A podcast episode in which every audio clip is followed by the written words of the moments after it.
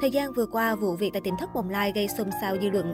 Đặc biệt, những chi tiết xoay quanh những người sống tại đây cũng nhận được sự quan tâm rất lớn của cộng đồng mạng.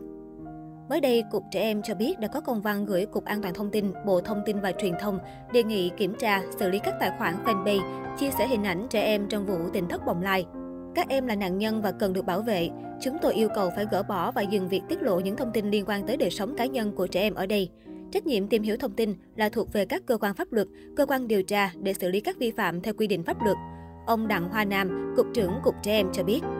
Ngoài gửi công văn đến cơ quan quản lý đề nghị có biện pháp ngăn chặn xử lý theo quy định tại luật trẻ em, Cục Trẻ Em cũng kêu gọi cộng đồng người dùng mạng xã hội ngừng chia sẻ thông tin chi tiết, hình ảnh rõ mặt, tên, tuổi, giữ bí mật đời tư cho các em trong vụ tình thất bồng lai nói riêng và các vụ xâm hại bạo hành nói chung. Trước đó, trao đổi với phóng viên, bà Nguyễn Thị Nga, Phó Cục trưởng Cục Trẻ Em, Bộ Lao động Thương binh và Xã hội cho biết, trên mạng xã hội những ngày gần đây, nhiều người đăng tải chia sẻ các thông tin hình ảnh tên tuổi của các em nhỏ tại tỉnh thất Bồng Lai.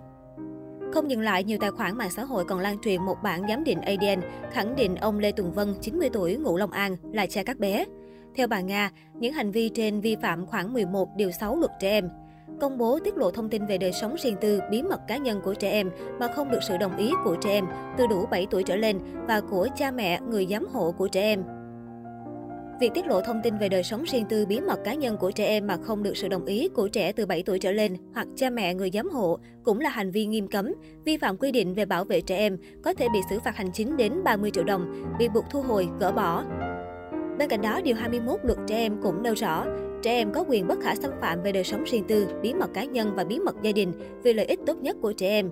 Đề nghị cộng đồng xã hội hãy giữ bí mật riêng tư cho trẻ em trong vụ tình thất bồng lai, bà Nga nhấn mạnh.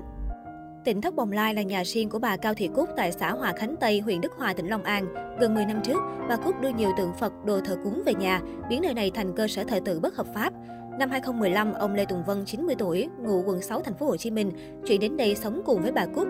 Hộ này hiện có 8 trẻ em, trong đó có 6 trẻ sống với mẹ ruột và hai trẻ được nhận nuôi 3 năm nay. Cơ quan chức năng xác định, việc lập hồ sơ nhận con nuôi còn nhiều tình tiết chưa đảm bảo quy định pháp luật, nên xã Hòa Khánh Tây chưa đồng ý. Liên quan đến tỉnh thất bồng lai, gần đây một số hình ảnh được cho là sổ thị tẩm của ông Lê Tùng Vân được lan truyền chóng mặt trên mạng xã hội. Một số người cho rằng quyển sổ này ghi chép cụ thể lịch gặp gỡ ân ái của những người phụ nữ có liên quan đến tỉnh thất bồng lai và ông Lê Tùng Vân. Tuy nhiên, đây chỉ là những thông tin bịa đặt, không có căn cứ, gây hoang mang dư luận. Thực tế, hình ảnh trên đã được công an công bố rộng rãi khi khám xét tại tỉnh thất bồng lai. Trong quá trình khám xét, cơ quan công an đã kiểm tra các sổ sách giấy tờ tại nơi đặt tỉnh thất bồng lai. Tất cả nội dung ghi chép đều được bảo mật. Hiện tại, vụ việc xoay quanh tỉnh thất bồng lai đang tiếp tục được cơ quan chức năng điều tra làm rõ.